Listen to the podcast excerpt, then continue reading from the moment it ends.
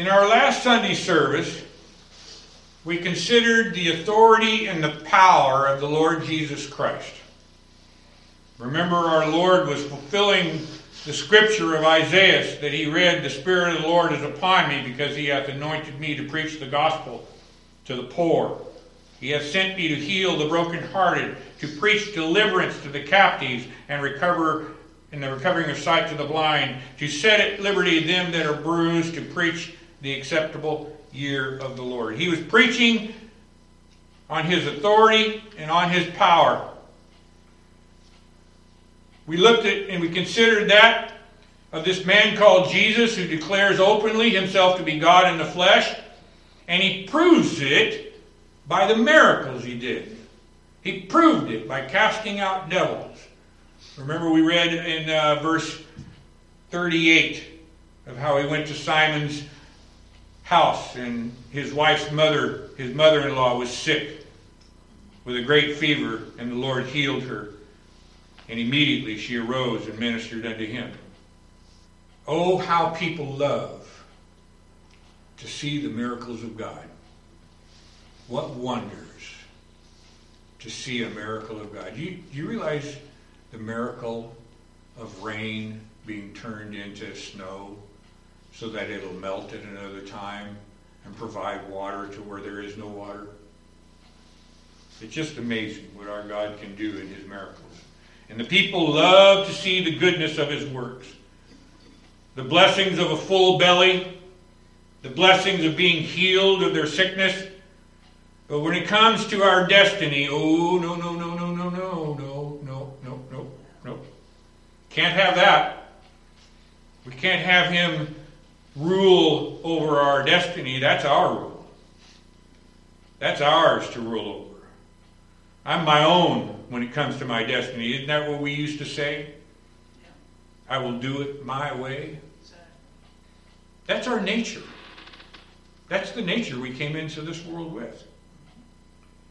The hardest thing for you and I, for us, is to lay down our pride. Our pride. To admit that we are ruled by something else, something outside of us. Folks, we are either of the devil or we are of God. There are only two classes of people those who belong to the devil, those who belong to them, their own wicked selves, or those who belong to Christ. That's what we read in John 8, verses 41 through 45. You want to turn there with me, if you would? I would I'd like you to read this with me. John 8, verse 41. Speaking to some self righteous religionists, our Lord says these words Ye do the deeds of your father. He's talking to the most religious people of that day. Now remember, in that day you had Israel, the religious, and then you had all the pagans who believed in all kinds of different stuff. And they didn't really call themselves religionists at all. They believed in, in, in idols, hand carved items, trees, tree huggers, whatever. But he's speaking to the religious Jews of that day, those who had all the oracle of God, oracles of God given to them. They had, they had the, the tabernacle, they had the, the, uh, uh, the mercy seat, they had the, the, the bud of Aaron, or the rod of Aaron that, that continued to bud. They had all this miraculous stuff. They had the manna that God gave them out in the wilderness. They were super religionists. They believed strongly what they were what they believed in. They had the word of God. And our Lord says to them, Ye do the deeds of your father. They, and they said unto him, We be not born of fornication, we have one Father, even God. Jesus said unto them, If God were your Father, ye would love me. For I proceeded forth and came from God, neither came I of myself, but he that sent me. Why do you not understand my speech? God knew why he, they didn't. He wants them to know why they don't understand it. And he says it next even because you cannot hear my word. They were standing right there. They were listening to him. They heard with the ears that are attached to the side of our head. But they had no ears of the heart. Remember when we had no ears of the heart? Can you recall a day when you had no ears of the heart? I can. Very clearly. I know that was 24 years ago, and some people that's a whole lifetime. But I remember it very clearly. Because you cannot hear my word. And then he says in verse 44, You, ye are of your father, the devil. Two classes of people. You're either of the devil or you are of God. And the lust of your father ye will do, it says. He was a murderer from the beginning and abode not in the truth, because there is no truth in him. When he speaketh a lie, he speaketh of his own, for he is a liar and the father of it. And because I tell you the truth, ye believe me not. What I'm talking about here this morning is vessels of mercy and vessels fitted for destruction. The world hates this. The world wants to say, no, that can't be true. God has given us the ability to choose. To a degree, there's truth to that. The problem they don't say with that is that you won't choose God unless He chooses you first. We won't come to God unless He comes to us first. And He comes to every vessel of mercy. All that the Father giveth me shall come to me. Not maybe, not might. That's God's word. Shall. Every vessel of mercy throughout all the world, throughout all time, throughout every nation, every tongue, every tribe that belong to God Almighty, every person for whom Christ died shall come to him. Vessels of mercy, vessels fitted to destruction. Look over Romans chapter 9. Romans chapter 9. Look with me at verses 21 through 23. Hath not the potter power over the clay, the same lump to make one vessel unto honor and another unto dishonor? I wonder if these are the words why the, the seminaries that, pre, that teach the so called preachers of our nation, the so called Christian preachers that go to school. I wonder if that is one of the reasons why they ignore verse chapter 9 of Romans. Now, I don't know that for a fact, so let me be sure I, I make that clear. I have heard that from those who have gone to seminary. So it's second word. But what I understand from what they've told me, the seminaries completely pass by Romans chapter 9. Why? Could it be because it speaks of a sovereign God? one who's sovereign over everything? Is not the potter the one who chooses about the vessel and how it's made? Let's go on further. Hath not the potter power over the clay, the same lump, to make one vessel unto honor and another unto dishonor? What if God, willing to show his wrath and to make his power known, endured with much long suffering the vessels of wrath fitted to destruction? All this time our Lord has been enduring with long with much long suffering the vessels of wrath throughout all this time. Why? Look at verse 23. That he might make known the riches of his glory, the riches of his grace, the riches of his mercy on the vessels of mercy which he hath uh, had afore prepared unto glory. Oh, how the world loves to see God's miracles, God's goodness. Yet when it comes to their destiny, oh, no, no, no, no. These are words in our state, natural state of mind. We cannot understand, we cannot perceive. Therefore, the words enrage us. Yet to one whom he has opened the words of truth to, he asked Peter, Whom do men say that I am? And Peter answered for the apostles, saying, Some say you're Isaiah, some say Jeremiah, some say another prophet. And then the Lord looked Peter right in the eye and he said, Who do you say that I am? Peter knew. Peter knew why. He tells us very next thing. Peter says, Thou art the Son of the living God. Blessed are you, Simon Barjona, for flesh and blood hath not revealed this unto you. Men who stand in pulpits cannot reveal that unto you. Men who read scriptures alone, all by itself, with nothing else, can't, can't be can't understand the word of God unless God comes to him. He says, Blessed art thou, Simon Barjona, for flesh and blood hath not revealed this unto thee, but my Father which is in heaven. Again, we see the grace of our Lord, the mercy of, of his love, and revealing who he, who he is. Our Lord told a grown man by the name of Nicodemus, Thou must be born again. Let's look at that. Will you turn over to John chapter 3? John chapter 3. In John chapter 3, verse 1, we read these words There was a man of the Pharisees named Nicodemus, a ruler of the Jews.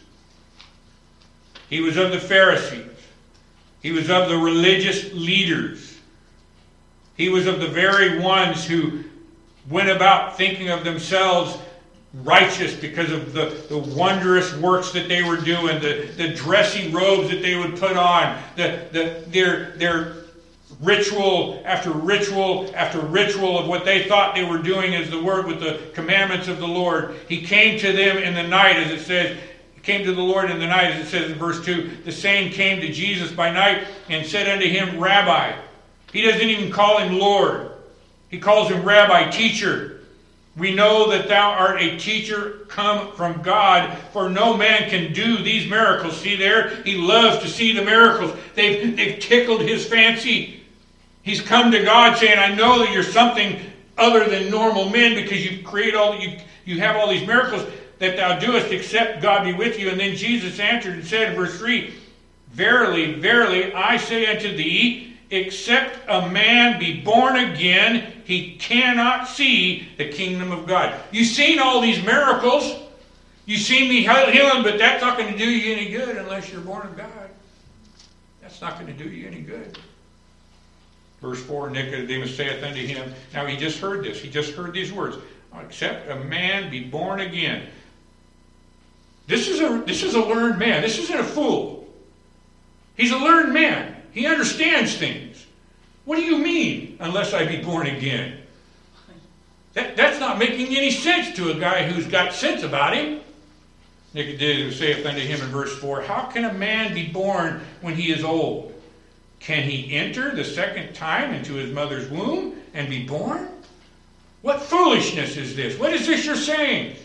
Jesus answers him in verse 5 Verily, verily, I say unto thee, except a man be born of water and of the Spirit.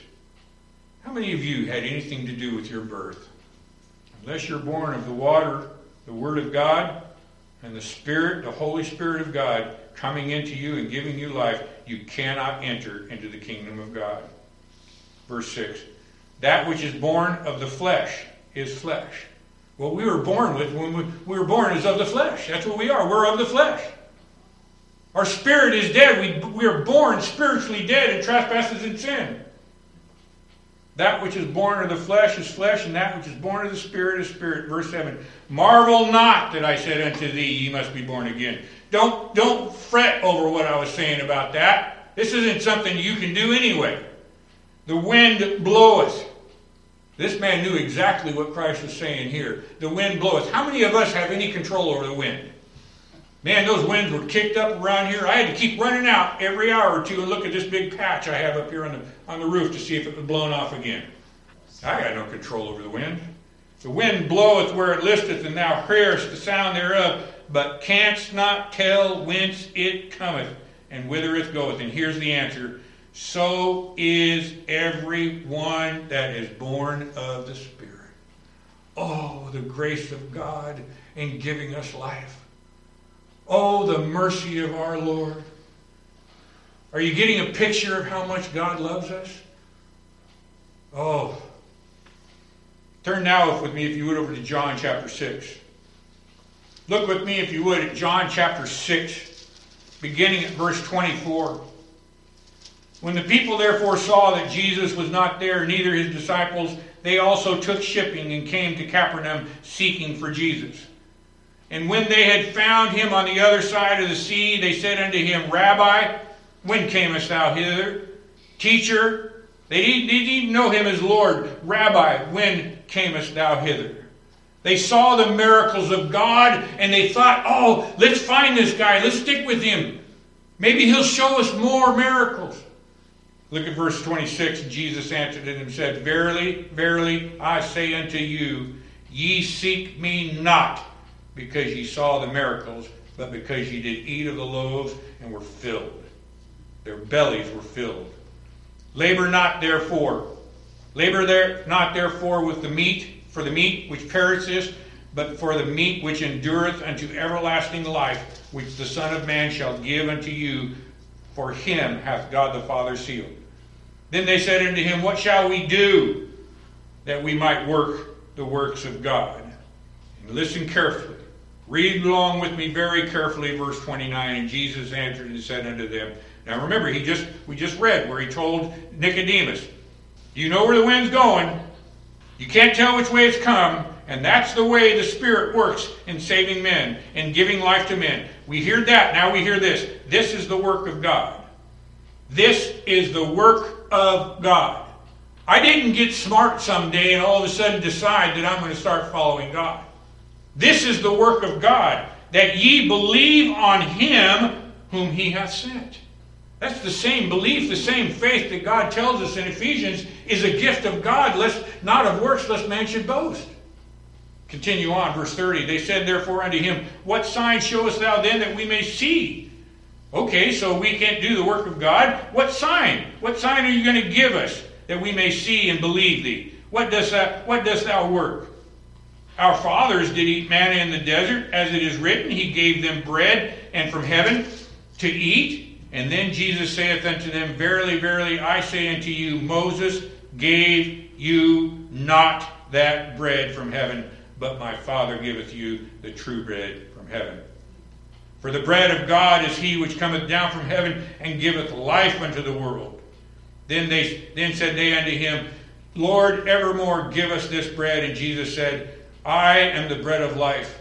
He that cometh to me shall never hunger. He that believeth on me shall never thirst. Folks, I've been setting a table for you. Setting a table, you might say, to bring us to our text over in the book of Luke. Look with me, if you would, at the book of Luke, chapter 4, chapter 5. Luke chapter 5. I brought you through all these scriptures just now so that I could set the table for you to hear these words that Luke has been inspired to record for us in chapter 5, beginning at verse 1. And it came to pass that as the people pressed upon him to hear the word of God, he stood by the lake of Gennesaret. Now, John Gill wrote this. He says, And in regards to, and it came to pass that as the people pressed on him, he, he wrote these words. He says, As Christ went through Galilee and preached in the synagogues, great crowds of people attended unto him. They followed him wherever he went. And so large were their numbers, and so very eager were they to see him and hear him, that even that they were even troublesome for him. They bore hard upon him, they pressed hard upon him, and were ready to press him down though they had no ill design upon him, but only to hear the word of God. The scriptures of the Old Testament explained, and the doctrines of the gospel preached is what they heard. That's what was preached by him, as never before were. No other man had preached the gospel from the Old Testament like this one and in such a manner as it was, not by the scribes of the Pharisees, but, but a manner of his ministry, drew a vast concourse of people unto him. End of quote. Look at verse 2. And they saw two and he saw two ships standing by the lake, but the fishermen were gone out of them and were washing their nets. Now, folks, our Lord does not use words willy-nilly. He doesn't put words in his scripture just to fill a space. You noticed he said two ships. Why? There are two class of people over and over and over again in scripture. Abel and Cain, all the way from them to the end of the, the Bible, our Lord talks about a people chosen unto himself. Two boats. Every word has a purpose. And we see here there were two ships, and the Savior chooses one and ignores the other. The ship that he chose was the ship that belonged to Simon Peter. He chose this one for whom he will be merciful to. That's what we read in Romans 9, 9 15 and 16. This is why we do have that's why this is why we who have been enlightened by the Holy Spirit love his words of grace. We've been brought to see our total depravity, our complete inability to even choose him. We come to him, yes, but he must come to us first. He must give life where there was no life. And the result is we praise him for his eternal love for his people. Back in our text, Luke chapter 5, verse 3. And he entered into one of the ships, which was Simon's, and prayed him that he would thrust out a little from the land. And he sat down and taught the people out of the ship. Next, we see the wonder of God and his love for one of his chosen people. Luke, uh, Luke chapter 5, verse 4. Now, when he had left speaking, he said unto Simon, Launch out into the deep. Deep? We're talking about fishing boats. Now, just in case anybody's listening that has no idea about fishing, have you ever noticed fishing boats aren't out in the middle of the lake? Where are they? They're on the sides. They're in the shallow areas of the lake. There's not many fish to catch out in the, deep. And here our Lord is telling these experienced fishermen go out into the deep. Launch out to where the deep is. Go out here to where I tell you to go. And when he had left speaking, he said unto Simon, Launch out into the deep and let down your nets for a drop. A drop. And Simon answering said unto him, Master, we have toiled all night and have taken nothing. Nevertheless, at thy word, I will let down the net. They had been fishing all night, which was the best, which, which was the best time for fishing. If you go out catfishing in the daytime, you're not going to catch many catfish. If you go out at night, you have a better chance. Of, that's why you can't fish for salmon on the American River at night. You get caught doing that, folks, that's a big fine. I remember them telling a story about a guy who was pulling in salmon all night long. they threw him in jail and took everything. They took his car and everything. He lost everything he had with him there that day. Night is the best time to go fishing.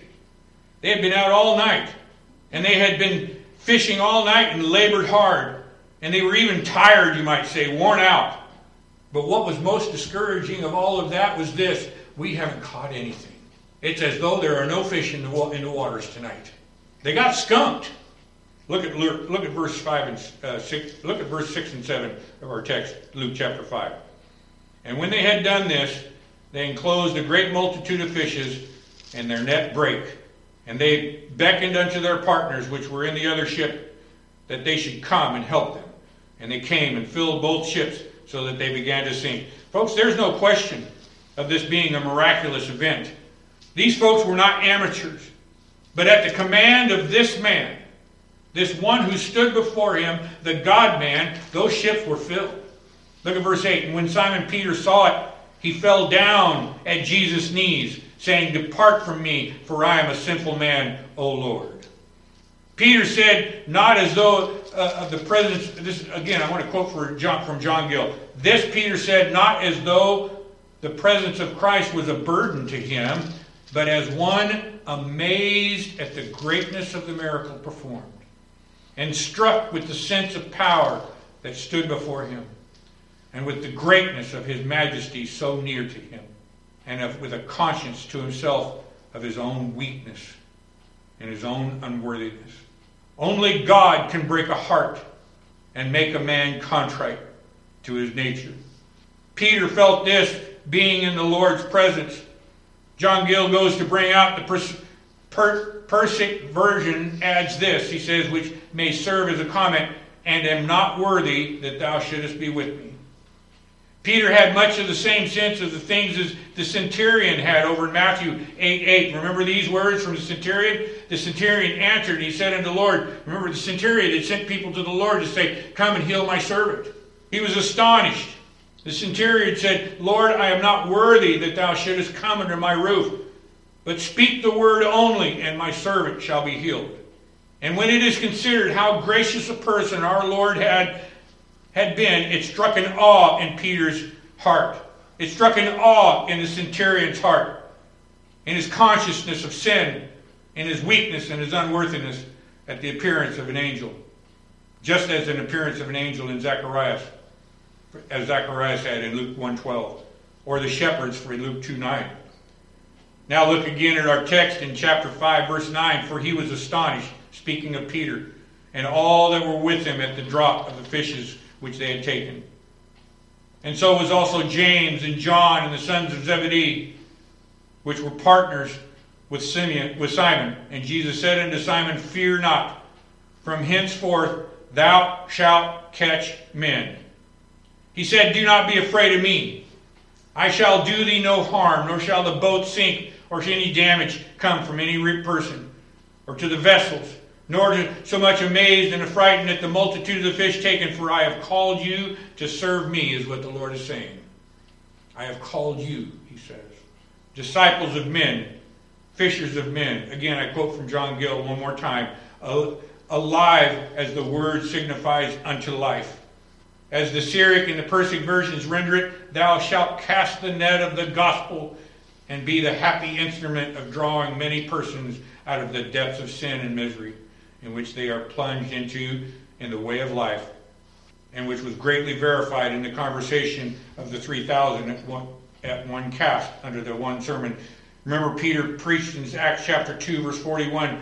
He said, where we read these words, Then they gladly received his word and were baptized. At the same day, they were added unto them about 3,000 souls. And with that, we come to our message for today. Look at verse 11. I want to spend the rest of our time on this. And when they had brought their ships to land, they forsook all and followed him. That's our subject this morning. They forsook all. When God called you and I out of darkness, we can no longer go and hear. One of the most disturbing things for me to do is to sit under the preaching of somebody who belittles my Lord. I just won't do it. I remember when Kathy and I first started coming to church together. Uh, you know, the Lord called me in 1999, called her five years later in 2004 once the Lord called us together, we began to go out to places to, to on vacations. We would, we would, oh, you know, we, we're not doing anything this Sunday out here. I, I want to hear the word of the Lord. We would go places and just go into a church. I got to a point where I wouldn't even go in a Baptist church anymore. I, I look in the yellow pages. Where's a Presbyterian church? At least I know they're going to preach the sovereignty of God. They may have some quirks about them that I don't that I don't agree with, I don't agree with baptizing babies. Babies can't declare to you what they believe. And baptism is a picture of our belief that we died in our Savior, that we were buried in our Savior, and that we arose with our Savior to be where we are right now in the Scriptures, perfect and righteous in Him. But I would still go to a Presbyterian church before I would go to a, a Baptist. I remember a time we went into a church and we ended up walking out of it just as quick as that. I couldn't listen to the fact that, oh, won't you let Jesus save you? That's not the Jesus of Scripture. Our God calls with power. What did we just read? And when they had brought their ships to land, they forsook all and followed him. When I heard the gospel preached, I quit thinking about other religions. I quit thinking about John himself being a religious, being his own religion. I thought about my Savior. Why? Because God had taken over my heart. He had cut out that old stony heart that I was born with and gave me a heart to believe Him. I had to hear about Him. I had to, faith cometh by hearing, and hearing by the Word of God. Why are you here this day? Don't tell me.